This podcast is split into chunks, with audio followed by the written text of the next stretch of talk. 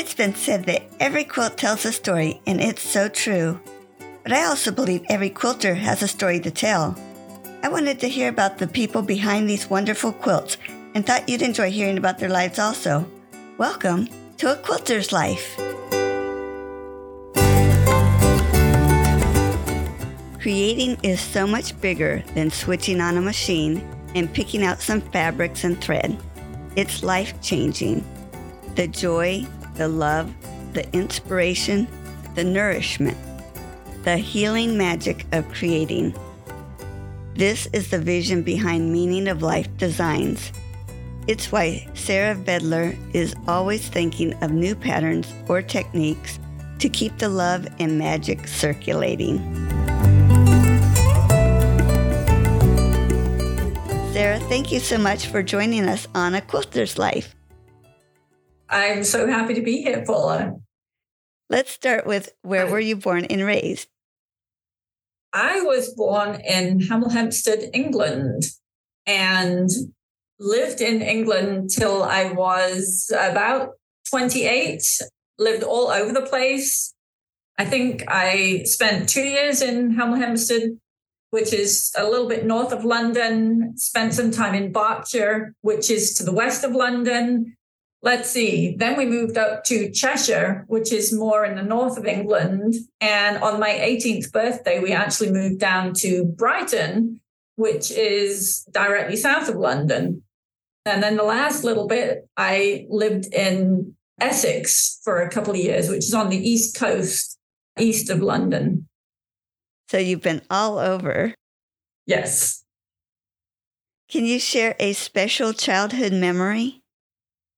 I think a fun memory is when I was a small child, and it's not so much of a direct memory, but the family laughing about this as time went on. We all went on vacation to Spain one year, and I think I was probably around four or five years of age. And we drove over. So we would have gotten a ferry across the English Channel, drove through France and down through Spain. And when we came to the Spanish border, the passport control people wanted to know what my dad's name was. And so he said, English. And they're like, no, we want to know your name. And he's like, yes, Mr. English. And this went on for quite a while before he finally persuaded them that his name actually is Mr. John English. My maiden name is English. So that's just something that we laugh about every now and then.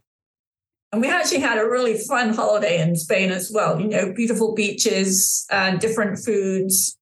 And my grandma came along with us as well. So three little kids, a grandma, and two parents on a beach in the south of Spain having fun. Oh, that sounds wonderful. I just love those times when a word gets mixed up like that and it causes such a funny situation. I actually had another situation regarding my name when I first came over to the United States. I was volunteering at a place in Massachusetts and I was walking up the path one day and met someone who actually worked there coming down the path and she was laughing to herself, you know, like having a really good chuckle. And I was like, what's so funny? And she said, I just found out what your last name is. And Sarah English from England in America just seems to be the funniest thing. So, you know, you have to just laugh with people when that happens. Sarah, could you tell me about employment you've had in the past?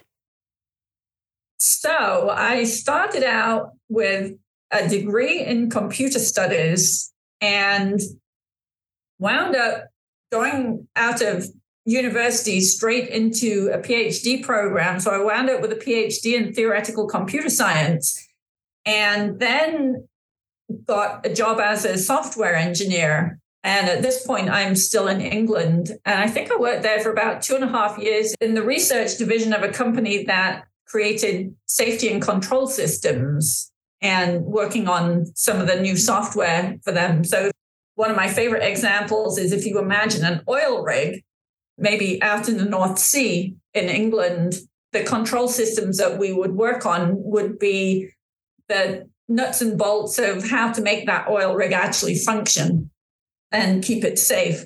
When I came over to the United States, I was working as a consultant and worked in a couple of different organizations. I worked at American Express as a software engineer in some of their new product services. I worked for AHCCCS. It's the government funded health program here in Arizona. Did not like that one little bit.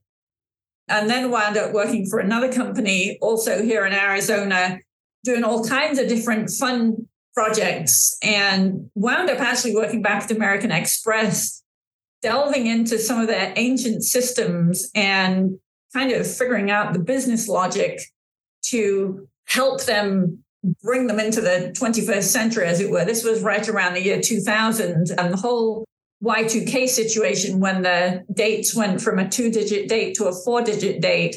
And so a lot of companies were doing all kinds of things, knowing that they had to go in there and fix their computer systems to handle this new date situation. They were doing some tidying up. So it was kind of fun working with some of the business people at American Express and learning about what they wanted to have happen and being able to tell them, well, your software is actually saying this. Do you really want it to say this?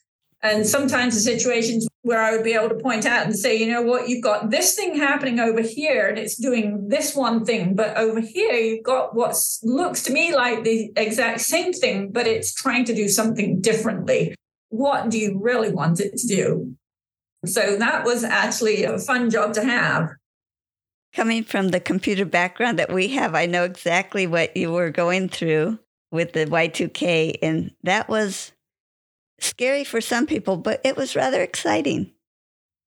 It was, yeah. It opened up a lot of opportunities. And I think for myself, being brought up in England and knowing that I wanted to come across and stay in the United States, having a PhD in theoretical computer science and being a software engineer at that time was perfect. It made it really easy for me to find a job over here. And now I fell in love with the United States and live here all the time. Wonderful. So you said you're in Arizona. Can you back up and tell me the decision to come over or how you got from England to the United States? Absolutely. So I was a software engineer at this company in Essex. We were building the safety and control systems and I was just miserable. I was actually the only female engineer in a company of 20, 24 people altogether.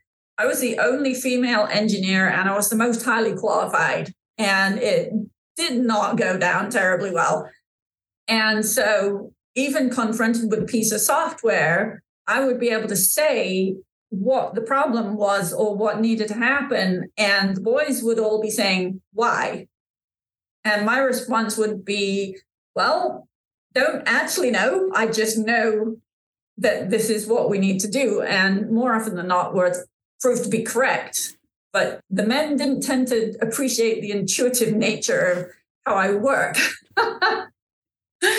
so I wound up getting really depressed and had one day gone to the doctor and said, you know what, I just, I need help here because I'm really struggling. And the best thing that she did for me was to give me two weeks of paid leave so that I could get myself back in order somewhat. And I took that time and spent a lot of time walking on the beach.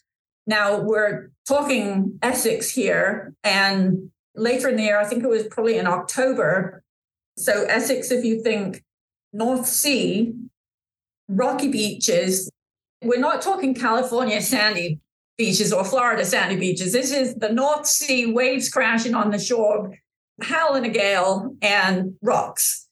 But it was a great place to go and walk and think and, you know, just blow the cobwebs literally out of your mind. A few weeks previously, I'd been searching on the internet and discovered this place in Massachusetts called the Option Institute. And they had an eight week long program. And I'd looked at it and I thought, oh my goodness, I would love to go do that program. It was called Living the Dream. It was figuring out what you want out of life, personal development, growth, all of that kind of stuff. But eight weeks long, absolutely couldn't afford to take the program, let alone fly across the Atlantic Ocean in order to get there. But I thought, you know what, I'm going to send off for their information anyway. So this was back in the days, mid 1990s, when the internet was just happening. So they had a website, but instead of giving you the information on the website, you could say, please send me your brochure. So their brochure arrived whilst I was on this two week leave of absence. And there was a piece of paper that fell out that said, come and volunteer with us. And I looked at that. I was like, that is what I want to do. That will get me out of this job that I really do not like and allow me to go do something different. So we wound up on a telephone interview back when a minute on the phone between the United States and England was four or five dollars a minute, really expensive. But we had this most amazing conversation. And eventually they said, Sarah, we would love to have you come and volunteer here. Can you come in January? And I'm like, you bet. so then it was a case of resigning from my job which was the best thing. And in England, you had to give four weeks of notice.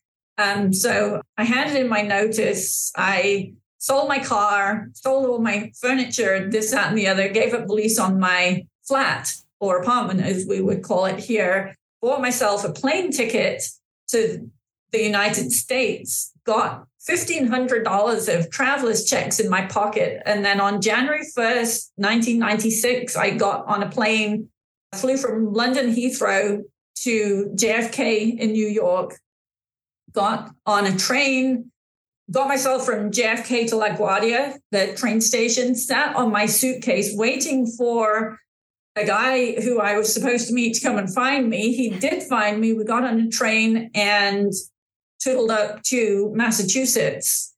And I volunteered there for six months. Actually managed to acquire enough money and volunteer hours to do that eight week long program in the summer and just had the most fantastic time. So, did you go back to England after that and then come back over here, or did you stay here? I traveled for about 20 months altogether. I was able to extend my visitor's visa and had an opportunity to work with somebody that I had met here in Phoenix during my travels. The company that he worked for, or actually he owned the company and they were going to sponsor me for my green card. It became really apparent that that was not a good plan. And so I wound up going back to England, figured that, you know what? I can't live in England anymore. it's just not working. So I put my resume out onto the internet, four weeks to get a job offer. And the company was a national consulting company here in the United States. They had everything in place to be able to get an H 1B visa for me. It took 13 weeks. They called me on January 8th, 1998, and said, Your H 1 visa has been approved how soon can you get here? So, January 10th, 1998, I got on a plane and flew to the United States with my H 1B visa. And I've been here ever since. That is so neat. Is there anything else about you or your family you want to share? Despite the fact that I'm English, and I now live in the United States. My parents and my younger sister actually now live in Sweden, just outside of Stockholm in the Stockholm archipelagos on one of the little tiny islands. And so if you hear me saying I'm going home for a visit, then I'm not going to England. I'm actually going out to Sweden. Oh, wow. Is it comparable to English countryside or is it completely different? there's a lot of water. So the Stockholm archipelago is literally lots of little teeny tiny islands in the Baltic Sea. Some of them, there's maybe an inch of water between one island and the next one. The island that my mom and dad and my sister live on is actually a genuine island that is totally surrounded by water. So you can walk down and cross the bridge from one island to the next island and just look out over these beautiful scenery, you know, that's almost like lakes. It resembles lakes more than, say, the ocean, but it is the Baltic Sea, just gorgeous. Lots of forests. In some ways, it's kind of very similar to England. The foundation of the country is much more rocky than you might necessarily find in England. The weather is definitely different, much colder. It's a fair bit further north than England, but very beautiful. One of the things, it's not so much like the geography of the place, but the way of life. I always find that they're a lot more, I, I don't know that laid back is the right word. They have a big family orientation. So when my sister got pregnant with her first daughter, she actually was able to take a year and a half off work. And her husband, my brother in law, took six months off work. They were fully paid during this time. But instead of being paid 100%, they chose to be paid for 80% and kind of stretch the time out a little bit. You wouldn't ever see anything like that here or even in England. But, you know, having both the mother and the father able to spend time home with the children. And they're much more capable of saying, I'm going to work for my 40 hours this week. And when I come home, I'm actually going to be at home and I'm going to go out and do fun things and do family things. So they're not nearly as workaholic as we are here in the United States, which is very relaxing when we go over there. Nice. So it's much less stress. Yes. I also love, they have a tradition that they call fika, which is kind of like afternoon tea.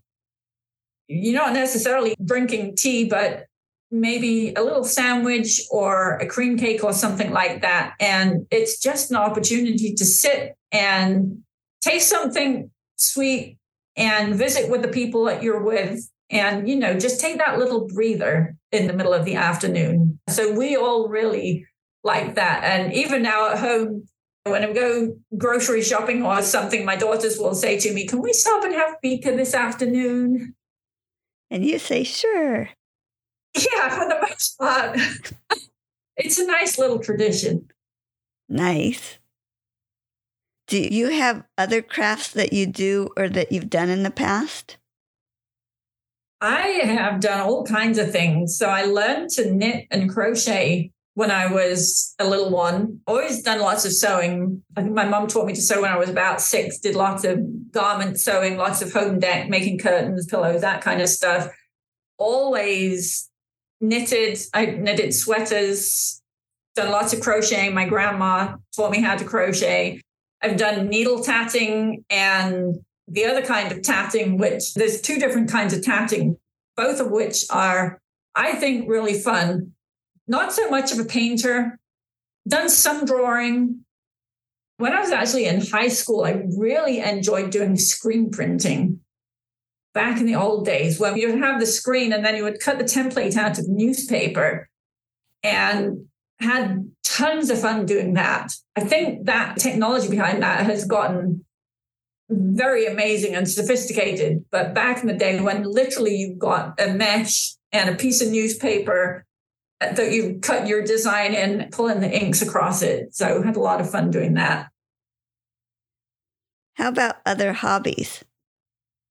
Used to go horse riding when I was a youngster. Uh, the whole family actually would go out horse riding, and that was fun. I'm actually I don't know where I got this from, but I became very allergic to horses, which is kind of strange because I've spent a lot of time with them as a young person, but now put me in contact with a horse and I'm sneezing all over the place. It is really not a pleasant experience. I used to do ice dancing when I was in high school and had a bunch of fun with that. Before I got married, I did some ballroom dancing, and I keep saying that I want to get back into the ballroom dancing. I think when I was doing that, I never had such a good posture. You somehow end up standing up taller. And I feel myself doing it even now, just standing up taller and the great posture and your head held high. So I had the ball gown and the salsa gown and actually went to Las Vegas and took part in a competition, which was a ton of fun at the Luxor. And then I guess most recently, archery was a big thing. Interesting story, actually. My daughters both were participating in karate, and my elder daughter, particularly, was always injuring her knees. She was growing so fast and muscles couldn't keep up. I think she even tore a meniscus at one point. I'm like, Heather, you cannot keep doing this because your knees are really important. And this just isn't working. and so it's like, okay, we're not going to do the karate anymore, but you need to find something to do. And we were walking out of school one day. The girls were both at the same school.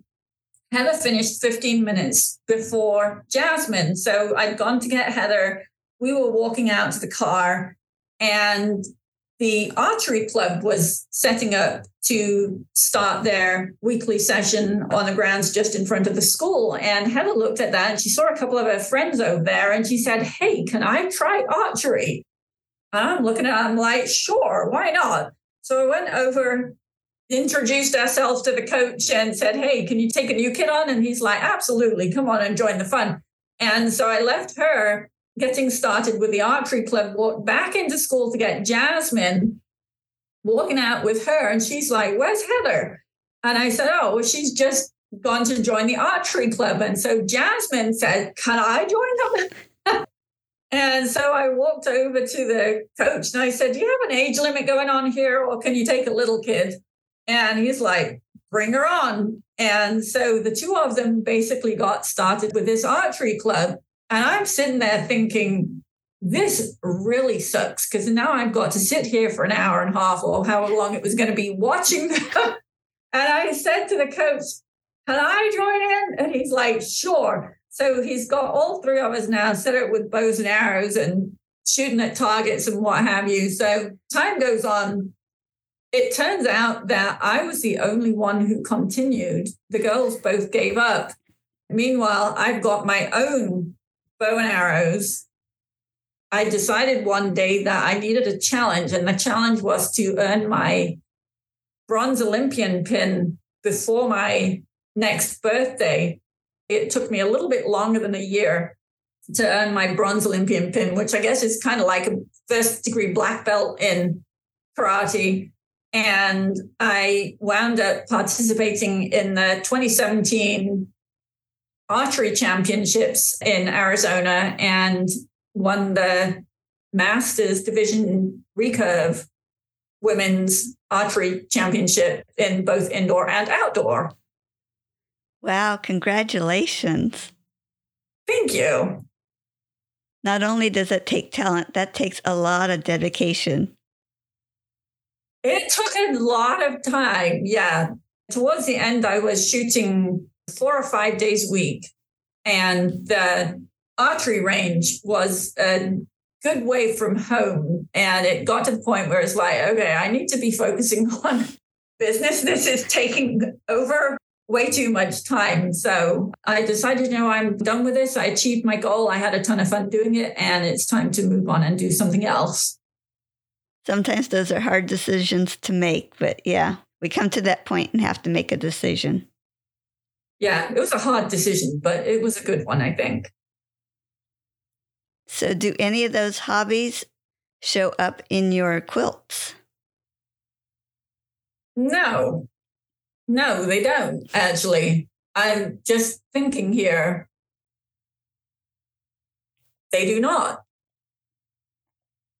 For some reason, you know, of all of the things thinking about my hobbies and bring them into my quilts has never even really crossed my mind. I guess I always keep the quilting thing separate from whatever else I might be doing. Yeah.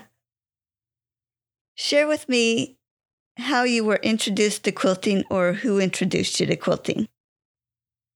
When I was a child, my mom was actually a home economics teacher, and she had a 1964 Bernina record sewing machine. I essentially wound up taking over that sewing machine because I loved to sew and I was doing all kinds of stuff. For my 18th birthday, she decided she was done with me using her sewing machine. She wanted it back. And so she bought me my own sewing machine. So that opened up a whole new world. And it was still a fairly basic machine, straight stitch with, I think it probably had about eight different decorative stitches on it, but it did everything I needed it to do.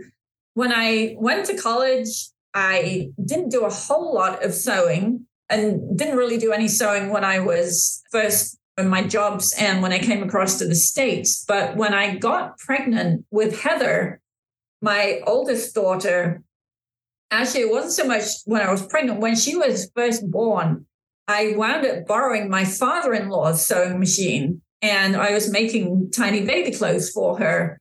And then one day, a couple of months before her first birthday, he showed up and wanted his sewing machine back again. And I said to Christopher, the girl's dad, my ex, I said, I need a sewing machine. I sew every day. Heather was a really good sleeper as a little girl, and she would sleep for two hours and I would sew, and then she'd be awake for two hours and I wouldn't sew, and then she'd sleep again. And I did a lot of sewing. And I was kind of in between state. I wasn't working due to the status of my green card. And so we were watching my 401k plan kind of doing a nosedive into the ground and decided that whilst there was still some money in it, because we were actually living on student loans, Christopher was back in school at that time, and we were allowed to withdraw some money from the 401k without a penalty. So we decided that I could use that money to buy myself a sewing machine.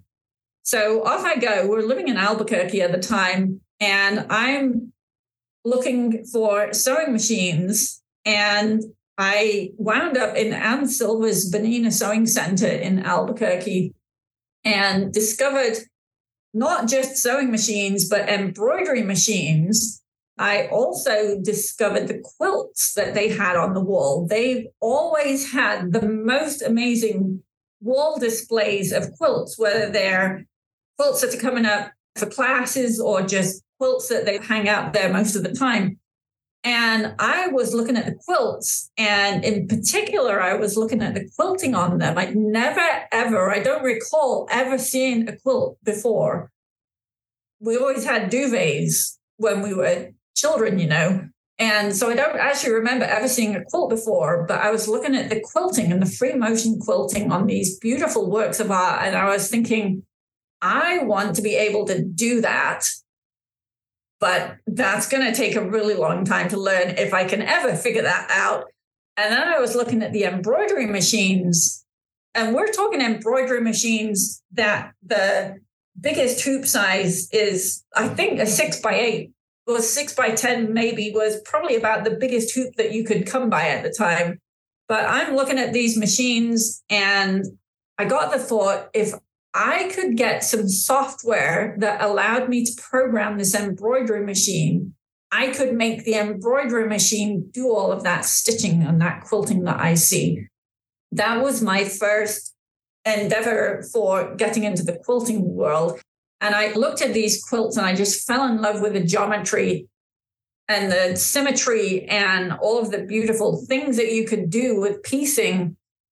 I was in love at that point. And then a little bit of time went by and I was introduced to Ricky Tims actually and his caveman quilting style. And I had a ton of fun playing with that. And I actually got to meet him at a workshop when he came to Albuquerque one time and was able to show him some of the things that I'd been doing with his caveman technique. Also, at that time, found out about his applique. He does some of the most amazing applique, and I fell in love with that. And I think that's got to be the first time I actually saw an applique quilt or paid any attention to one. And I started thinking, wow, that for sure is something that I could program the embroidery machine to do.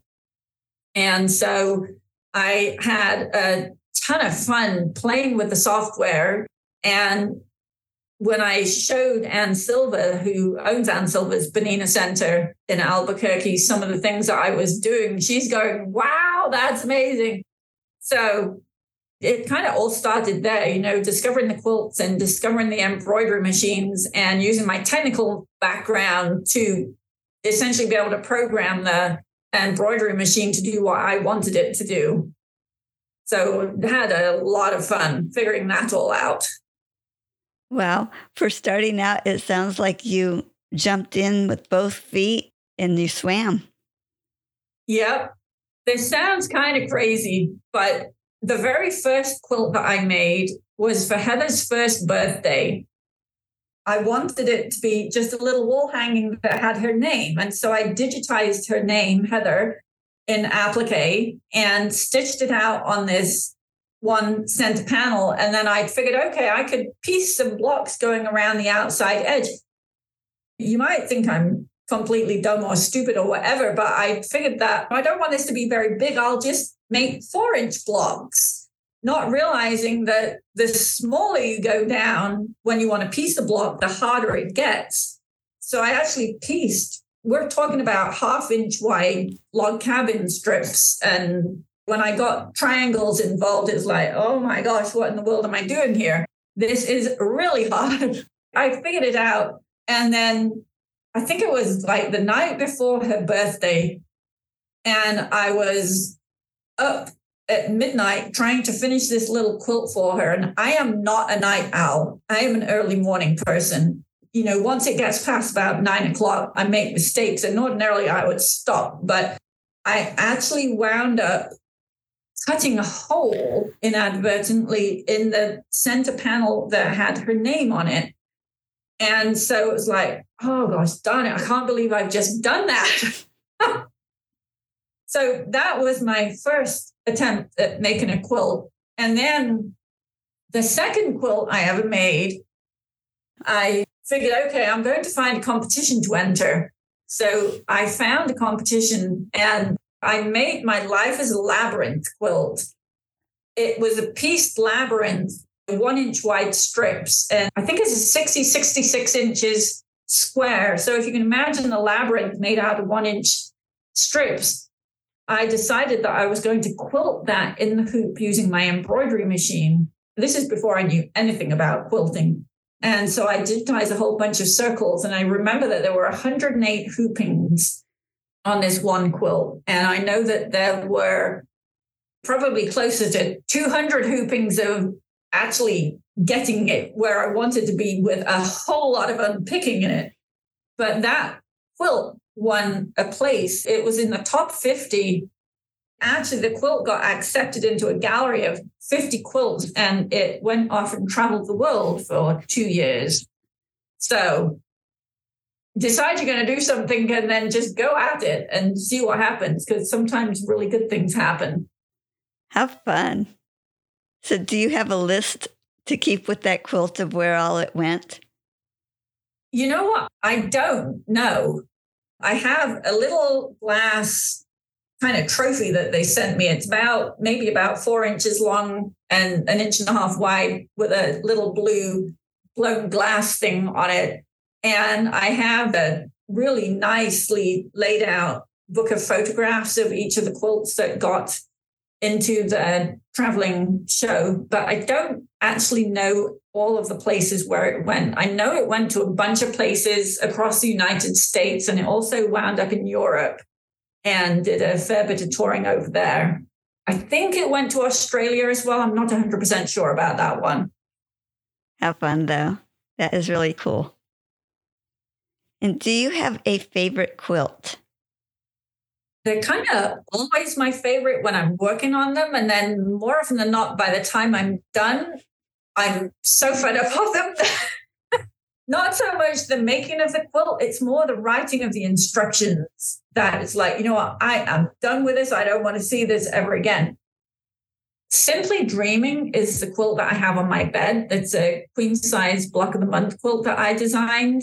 And that was the first as a queen size quilt that was quilted entirely in the hoop so that it could be as soft and snuggly as a regular quilt that you've literally got the quilt top and a piece of batting and the backing. And I figured out how to make it in two sections so that you've got the center part. And I think the center is about 60 inches square, which is like, okay, we're getting to the bounds and too big to be quilted in the hoop. And then the rest of it is quilted as a big square with a giant hole in the middle of it. And the center part is actually pieced to the outer part. And then there's a sashing border that is stitched over the top. But that's the one that I have on my bed. So I would say, you know what, that's probably my favorite because I just love the colors and I love the quilting on it. It just makes me happy to look at it and sleep under it. I just love it when something shows up and you look at it and it's like, yes, you just enjoy it. Yeah, definitely. That is the case. And on the wall at the end of the bed. So the first thing I see when I wake up in the morning, I have my Petal Power Flower Garden quilt. And that's a fairly simple wall hanging. And it's one where we played with three dimensions. So it's two different sizes of the blocks on there, or two different sizes of the flowers. So we got the big flowers, and they're actually on the quilt background. And then we decided for the little flowers, instead of putting them into blocks, we actually kept them separately and wrapped them around half inch dowel wooden frame. They glue onto the background with Velcro. So it's not a flat quilt. It's got two different layers going on it. And I just love the colors. We used some Hoffman Essex linen blend, something like that and I just love the way it looks. It just looks so beautiful with the quilting on it and the way that the light shines on it. That also makes me happy to wake up in the morning and sit up in bed, and that's the first thing that I see. That is neat. When you're working on a quilt, is there a tool that you're so happy that you have?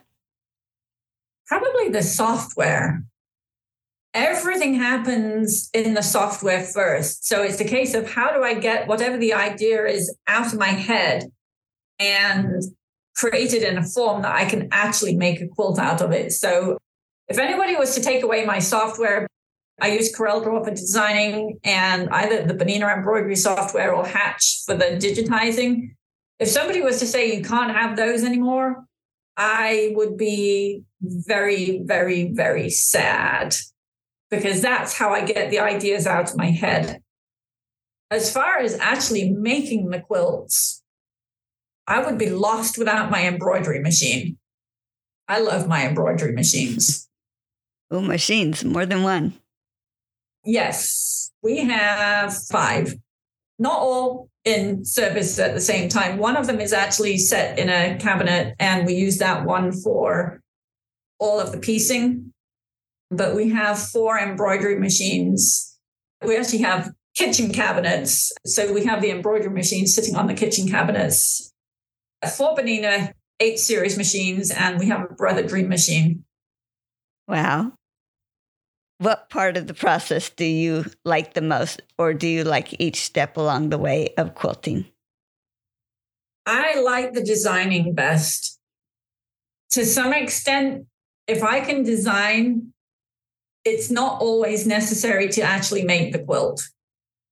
Although sometimes just getting my hands on fabric and thread is so therapeutic. Sitting in front of the computer, you get the tight shoulders and the aching, and I'll get carried away and figure out, oh my goodness, I haven't actually stood up in the last four hours. And when I do stand up, I can barely move. I'm so stiff. But the designing part is absolutely my favorite part. So, was that experience with that first quilt you made your worst quilt experience, or did you have another one? That is pretty high up on the worst experiences ladder. I do have another quilt that was a oblique moment. so I made a quilt for Bernina, the Sterling Life quilt. It's a Sterling Life on Berkeley Square. And that quilt has 19,000 and a few Swarovski hot fix crystals on it. It was made to a deadline and I was getting perilously close to the deadline. And so I wound up finishing it slightly differently. So the way I finished the quilt is not the same way that if you bought the instructions and followed them that you would make them. But in the end, it worked. One of the things that was holding me up was getting it quilted. For the most part, all of the crystals were put onto the quilt top before that section of the quilt was quilted. Because I was in a time crunch, I wound up doing the embroidered applique for the most part, fusing the crystals in place and then making the quilt sandwich and quilting it. And then we pieced all of the different sections together. Fortunately, the quilt had sashing, which made it easy to kind of hide the joints. There was one section of the quilt where, for whatever reason, the hot fix crystals were not put on before I quilted it.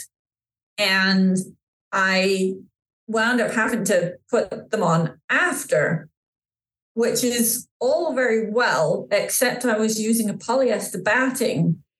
And I put the iron on to fuse some of these crystals in place and actually wound up melting the batting. So there is this one section of that quilt where if you get up close and start looking at it, it's a fairly small patch, but it's still there where you've got this melted polyester batting in there. And it was like, oh my God. I mean, that was soul destroying when that happened.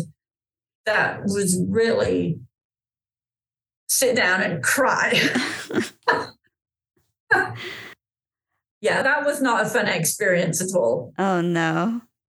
Especially because that particular quilt heading off to Bernina University and it was going to be in front of a lot of people looking at it very closely.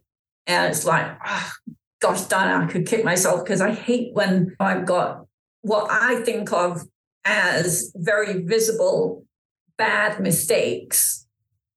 Now, interestingly enough, I was having a conversation earlier on one of our Zoom calls with our customers, and the concept of perfectionism came up, and it's come up a lot so far this year.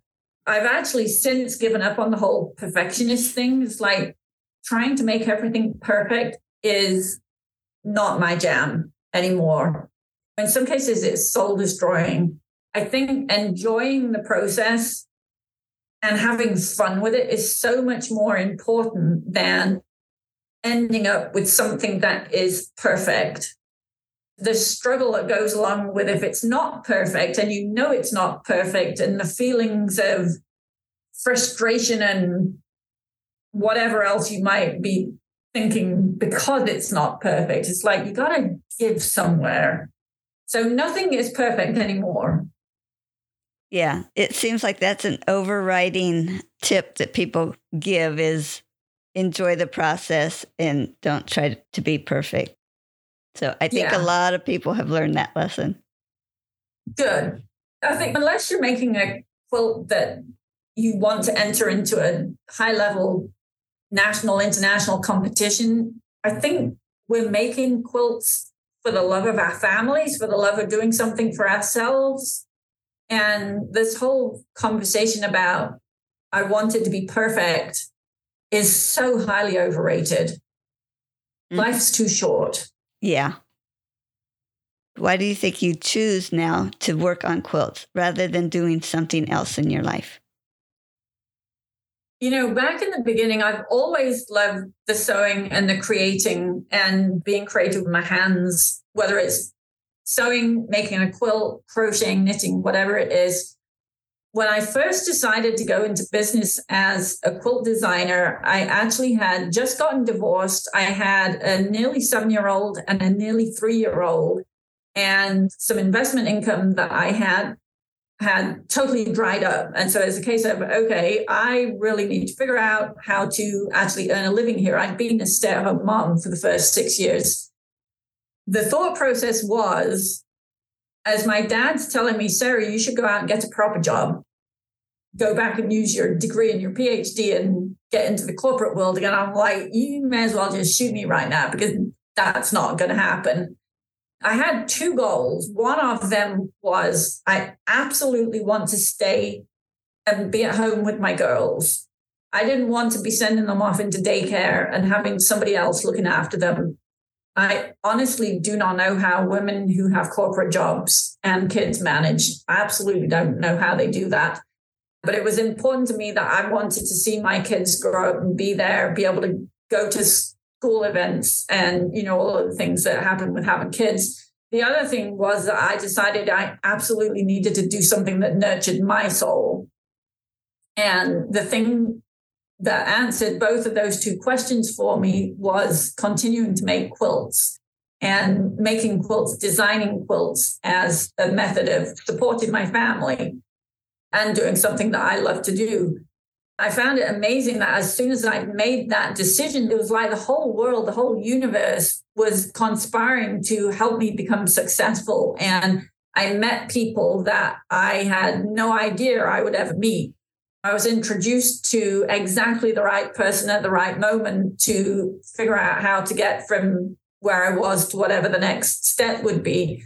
And I've just met so many amazing and beautiful people, both in the industry and as customers, people who create quilts based on a design collection or whatever that they might have purchased from me. I just find it so satisfying. So that's why I make quilts and that's why I continue to make quilts. Not knowing what's in the future can be a bit scary, but it is a great adventure and exciting to see all that come together. Yeah, there have definitely been scary moments. And there have also been really amazing moments. Back in 2016, my eldest daughter, Heather, was 14 at the time, and she wound up having a hemorrhagic stroke. One day she was just fine. The next day she's having emergency brain surgery.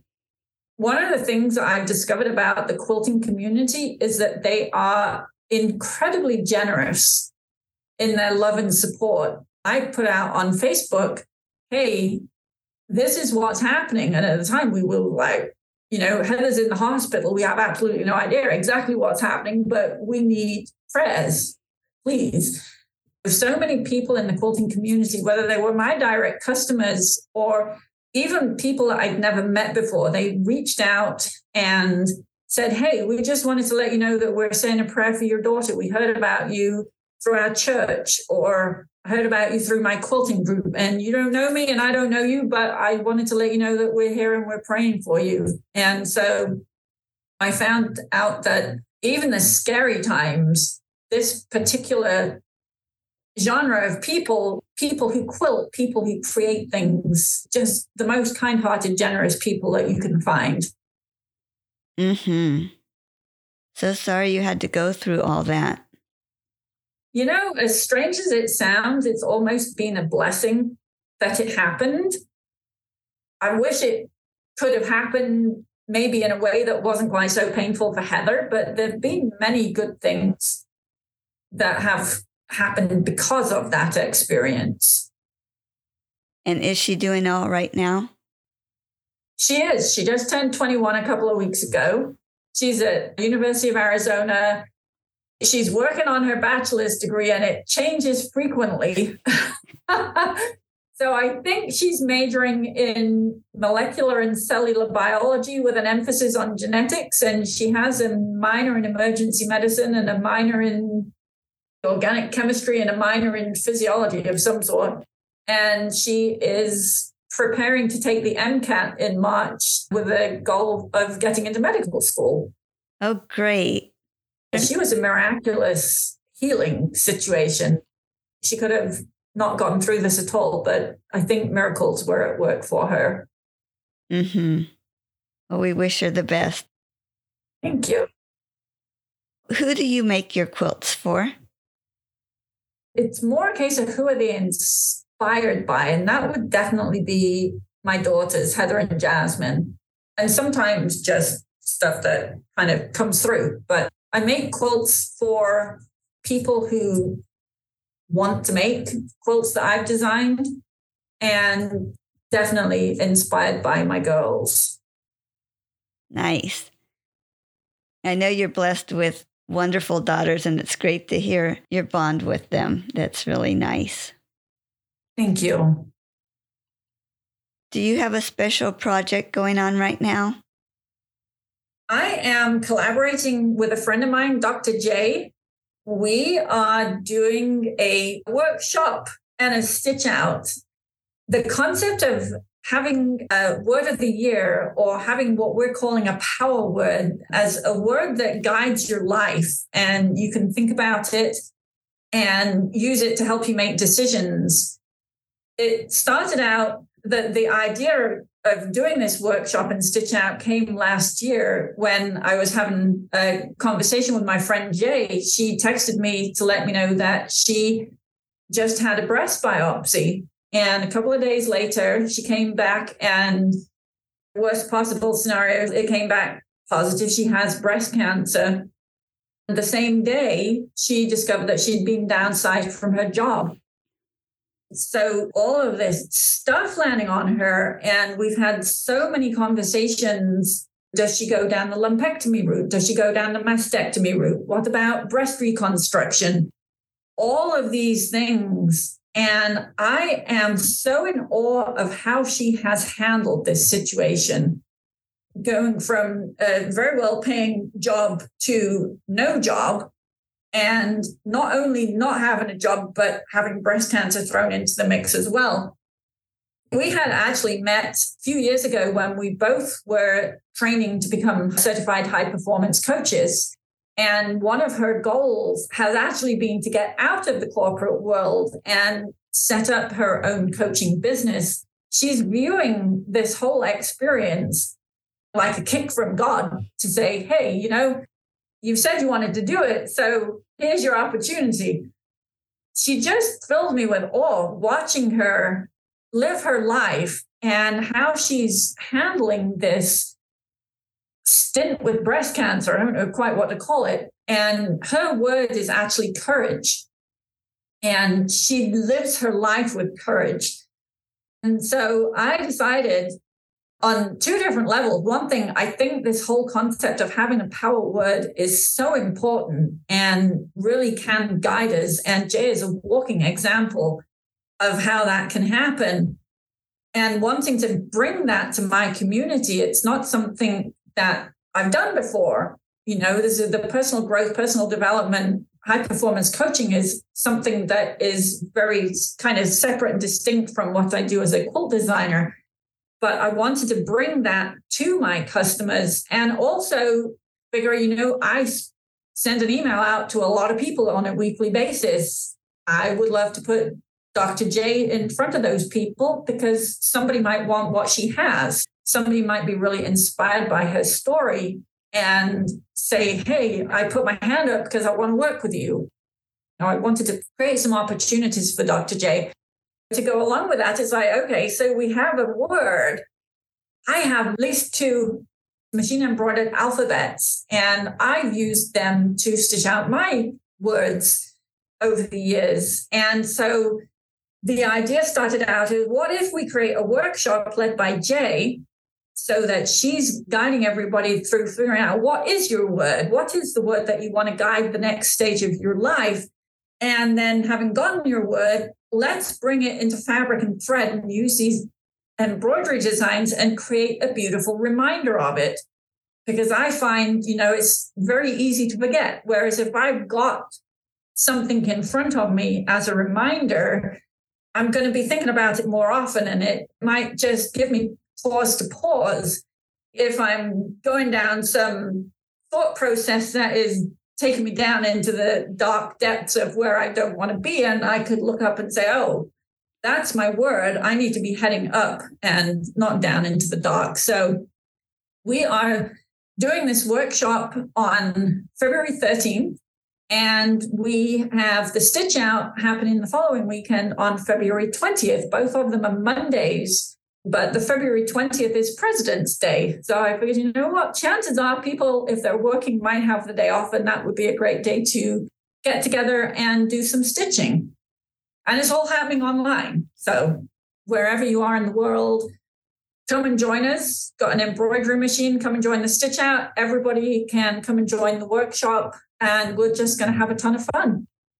That sounds wonderful. What a great idea. Thank you. I'm so excited about it.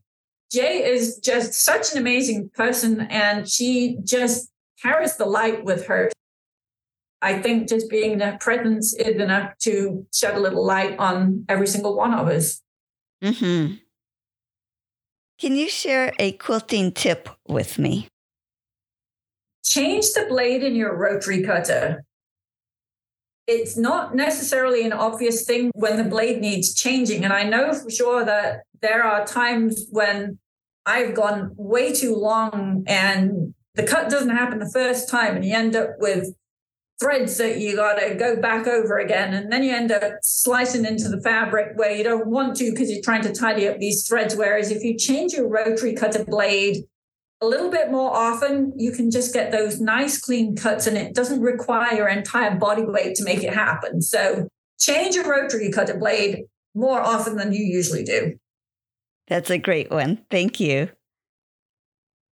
Can you describe how you had quilting as a hobby and it became your business? Especially when the girls were little, it was something that I found I needed to do as part of my sanity of being a mom. This was something that I could send dad off with the two kids and have my fun time in the sewing room stitching. And then having gotten divorced and needing to figure out how do I generate an income for myself and my family, becoming a quilt designer was the obvious choice. And going from this is something that I love to do to this is something that I love to do, and so I'm going to share it with the world was a fairly easy decision, actually. And tell us what the name of your business is and how did you come up with that name? so I started out as Sarah Vedeler Designs, and a friend of mine said, Well, yes, Sarah Vedeler Designs because that's what Sarah Vedeler does. We're currently Meaning of Life Designs. So back when Heather had her stroke in March of 2016, May of 2017, you know, we've done all kinds of different things, spent tons of hours in doctor's surgeries, talked to neurosurgeons, this, that, and the other. I'm standing in the shower, minding my own business one day, and I heard a voice come through and it said, Sarah, you need to create the Meaning of Life Center. And it's a place where teens and young adults and their moms come to heal from trauma, whether it's major medical trauma like Heather experienced, or whether it's just the trauma of living in the 21st century. And by the way, you need to rename Sarah Vedeler Designs to Meaning of Life Designs. And please write this down. And I'm like, okay, got it. Could you give me a little bit more on that? what the heck? And so, anyway, I figured, okay, the Sarah Vedeler designs to meaning of life designs is reasonably simple and straightforward. I can do that. And mixed so many people saying, everybody knows who Sarah Vedeler is. Nobody's going to know who Meaning of Life Designs is. And I think more than a few people think I actually went out of business, but that's absolutely not the case. But Sarah Vedeler Designs did become Meaning of Life Designs in the summer of 2017. So we've been there for quite a while. And it was the right thing to do. And the Meaning of Life Center is a thought in progress. So that's kind of coming along as well. Well, so you have that goal out there. You know you need to do that, but it's still a work in progress. Yeah. This past summer, it actually kind of came through as come on, Sarah, you really need to be doing something more with it now. But, and at the same time, being aware that it's a physical retreat center that I want to create. And I know it's not in Arizona. My current thoughts are it's going to be somewhere in Colorado. But whilst Jasmine is in high school, we're kind of fixed here in Arizona. So she graduates in May of 24. So summer 24 is when we will be figuring out where exactly do I want to move to in Colorado so that I can create the physical part of the Meaning of Life Center. Oh, neat. That's going to be exciting to watch that unfold. Yeah, I think it will. You've talked a little bit about embroidery in our chatting, but on your website, I saw embroidery applique. Now, I know what embroidery is and I know what applique is, but what is embroidery applique? Embroidery applique is applique that is completed using an embroidery machine. Okay. So, do you cut the piece first and then do the embroidery on it, or do you do the embroidery and then snip material away? I do pre cut shapes. It works so much better, in my opinion. If you were to stitch out one of my machine embroidery applique designs, you will have a piece of stabilizer in the hoop and we'll give you a crosshair and we'll show you exactly where to position your background fabric in the hoop. So there's going to be some kind of a crosshair that's been marked on your background fabric. So you're going to lay your background fabric on the stabilizer in the hoop using the positioning lines. Then it's going to give you a placement line that will show you exactly where to place the applique shape. And then you're going to put a pre-cut shape, fuse it in place, and then do all of the stitching on top of it. And I find that for the majority of my quilts, doing the tack and trim method, where you would put a piece of fabric and trim the excess away, is really not possible. And I know people listening can't see the quilt that's on the wall behind me, but this is my butterfly quilt. And if you were to look at the bottom feather, which is kind of mirrored on both sides, that is a design that's got, let me see if I can, one, two, three, four, five, six, seven, eight, probably 12 or so pieces on there. And there's no way that you could put the piece of fabric down and get in around all of the curves. You just couldn't do it. But if you've got a placement line and a pre cut shape, and you put the pre-cut shape exactly where it needs to go everything is so much easier and it also gives the opportunity to use some different edge finishing so you don't have to have a really wide satin stitch which you would have to utilize if you had the tack and trim. Like i said i looked at your website and your designs look amazing. So i know people are going to want to take a look at that. Thank you. Uh-huh. Do you remember when the first person bought one of your patterns and how exciting that was? You know, it wasn't so much the first person, it was the first order placed by a distributor. So when I first got started in business, I wound up at Quilt Market with a friend who was a quilt designer, and I was barely just starting out, but I knew that getting to Quilt Market was the place to go long story short, I was introduced to the purchasing manager for Brewer, which is the distributor that's owned by Bernina. She apparently had been having a conversation. How do we get quilters using embroidery machines? And then I show up and I said, Hey, I'm using my embroidery machine to do applique on quilts. And she looked at what I was doing and fell in love with it and then said, okay, so how do I go about ordering these?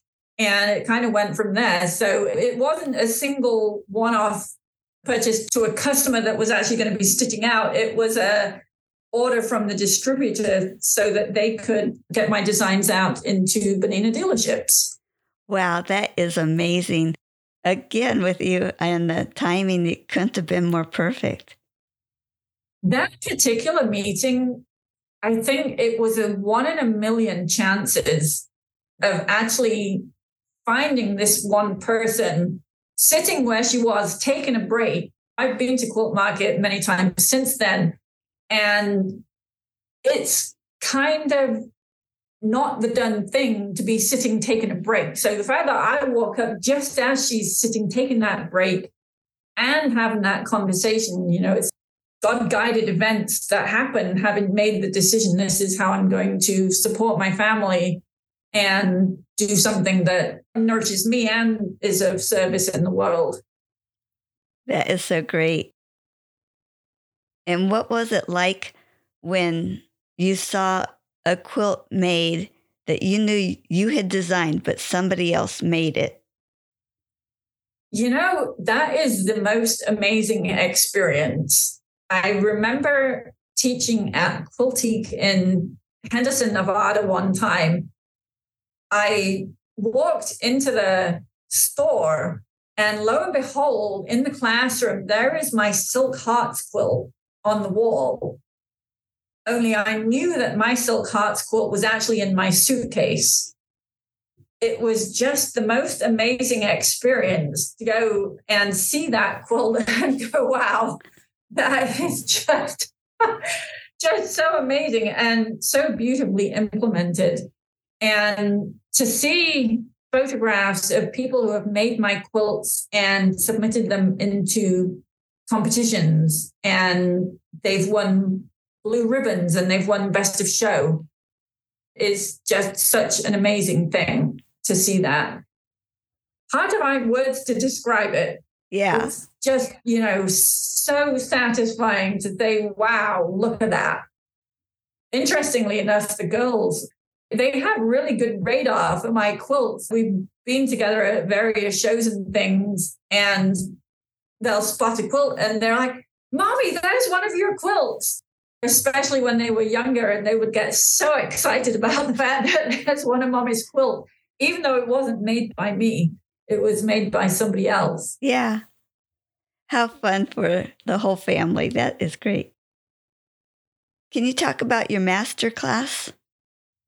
The digitizing and design masterclass is something that I started last year.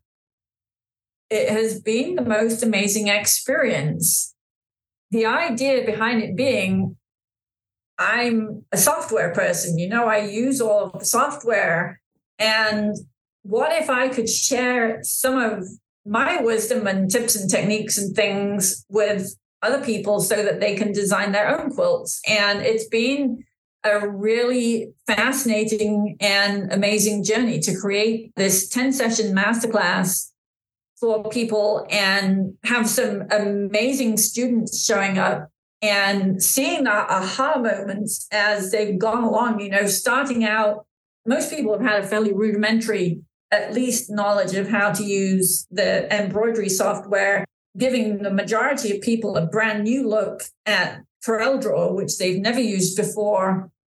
So getting people started and then seeing how people are interpreting a challenge that I give to them. So every month there's kind of like a lecture and a handout to follow along with. And then there's a challenge that says, hey, now that you know how to do this, go put it into practice.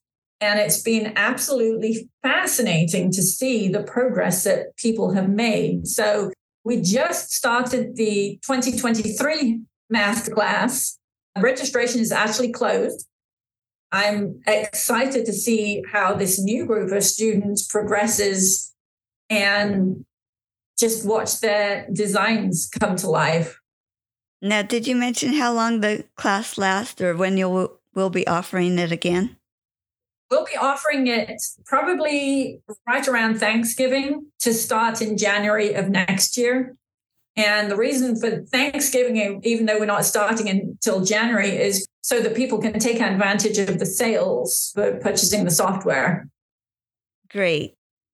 There's 10 months of learning, and we have a couple of extra months each month there's a learning module and there's a live q&a so that people can come and ask questions and all kinds of interesting things actually come up during the q&a's that don't necessarily come out in the teaching so it's always fun to be able to get with the students and answer their questions and go down paths that i might not have thought of so 10 months of teaching and 12 months of q&a to last the whole year that sounds like such a neat program to be part of. Yeah, it's been fun. I've enjoyed it immensely teaching it. Sarah, is there anything else you wanted to share about your business? One of the things that I have found over the years, especially when I used to travel and teach, is people would come to my classes and they'd say, I've had your design collections for years and I've been too afraid to try it. But now that I see how it's done, I wished I jumped in earlier. I just really want to tell people that, you know, if you see one of the designs and it speaks to you, jump right in. A lot of our collections now include video tutorials. It's literally as if you could be looking over my shoulder and I show you exactly what we're doing. We always have a weekly live Zoom call. And so if you have a question, it's an opportunity to come and say, Help, I'm stuck. And we get together and we'll figure it out. Very good. That's important information. Thanks. Thank you. And where can we find your business? You can go to meaningoflifedesigns.com or you can go to machineembroideryapplique.com and they'll both wind up at the same place. Great. And we'll have those links on your episode page so we can find you there too. Perfect. Thank you. Uh huh. Sarah, thanks so much for being a guest on A Quilter's Life. I loved hearing your story. Thank you. I've had so much fun chatting with you, Paula. Great. Thank you. Bye bye. bye bye. You can find more stories on aquilterslife.com or subscribe on your favorite podcast player so each episode will be downloaded automatically. Also, I want to hear about you and your wonderful quilts. Please contact me, Paula Chamberlain, through the website to set up an interview. And as always, thanks for listening.